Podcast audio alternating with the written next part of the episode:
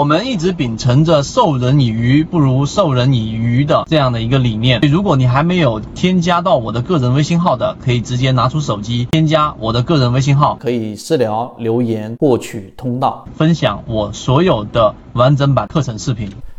我们很多交易者在交易过程当中欠下了很多的债啊。什么叫欠下了很多债呢？就是有一些很重要的概念没有去理解清楚，就不断的尝试性去交易，于是就碰壁很多。那今天呢，我们在船员例行进化圈子直播当中，有很多船员对于我们说这一段时间2022年的这个12月份，然后市场大概率的判断是属于缩量的上行，就不理解这个缩量。我们今天用3分钟来给大家去理解，去说一说这一个缩量和成交量跟我们在交易的策略当中的一个关系。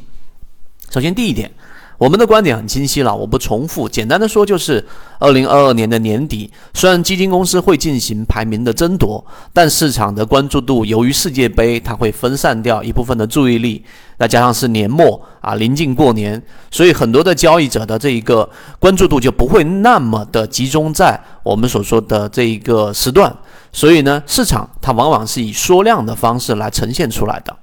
那这是第一个我们所给出的观点。那第二个，那听到我知道是缩量了，那意味着什么？意味着市场不会有大面积的单边上涨或者单边下跌，所以这一种你要清楚，于是你就能知道你的策略应该是要在我们说的局部性机会，例如说三季报的鱼池，例如说你放底仓，例如说你要去买一些这一个下跌过程当中出现背驰的第一类型买点的这一些标的，这是第二点你要去理解的。但你还可以由这个话题更深入去思考，思考什么呢？就是到底你在交易过程当中应该是在我们说的买入在分歧当中，还是买入在一致当中。换一个问法，你到底是要买入在这一个我们说的放量过程当中，还是要买在我们所说的这种缩量过程当中？大家可以在评论区里面去回复到底是分歧还是一致，就是你的买点放在哪里。这是第二个，我说大家欠下的一个债。如果你不理解清楚这个概念，你在交易当中就很难把你的这个成本放在一个相对安全的位置。我们今天给大家我们圈子的答案。第三个，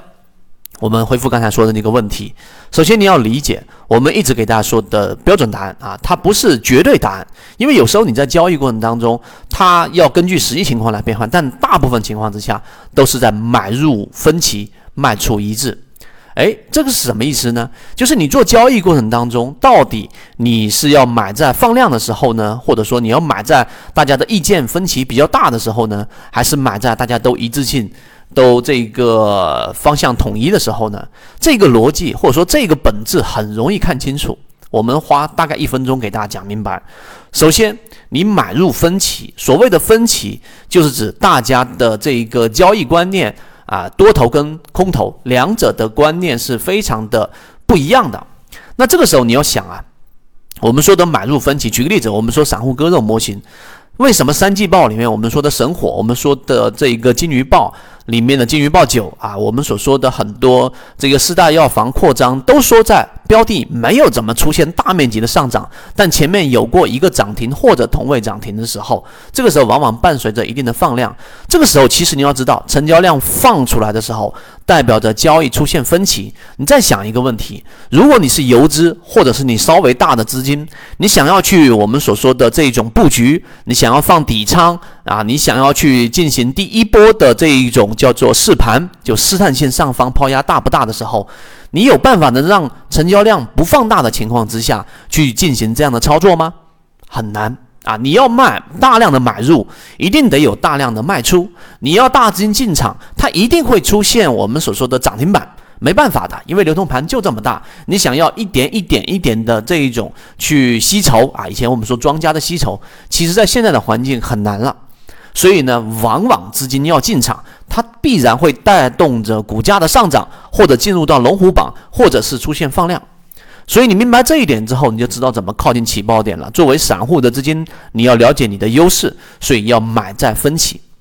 那卖出在一致。我们说卖在这一个一致性是什么意思？就大家都统一的这个对于市场都极度的看好的时候，有人说我要卖在分歧，就是我要卖在突然间高位的放量，这个问题或者说你说这个点是没问题的。但是我们说卖出在一致的时候，就是当所有人都看好的时候，你要想啊，至少这一个卖在我们说的这个鱼尾的附近的这一种交易的时候呢，就当市场出现了我们所说的一致性啊，上涨乏力、上涨缩量、上涨出现了我们说的顶分型，它即使没有出现大面积的上涨啊，这个大面积的这个放量、大面积的跳水，但这个时候啊，你其实就已经可以卖在一个比较安全的位置了。所以这种策略其实是交易模型当中、低吸模型当中的一个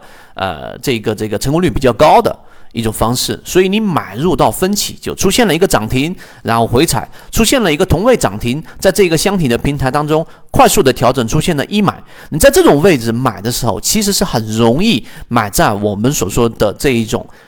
这个一买类型的位置。所以这个时候其实就是我们说的分歧。那当然卖出一致的时候呢，这里面就有一些可能你会把一些标的给卖飞，所以在缠论当中，我们说缠中说禅也说过，你在大级别上买入，例如说我在日线级别买入，然后出现了在小级别的卖点，第一类型卖点我就离场，然后呢在第一类型的次级别买点我再接回来，这样就有办法把这一个低吸交易模式的优势，然后呢这一个尽可能的放大。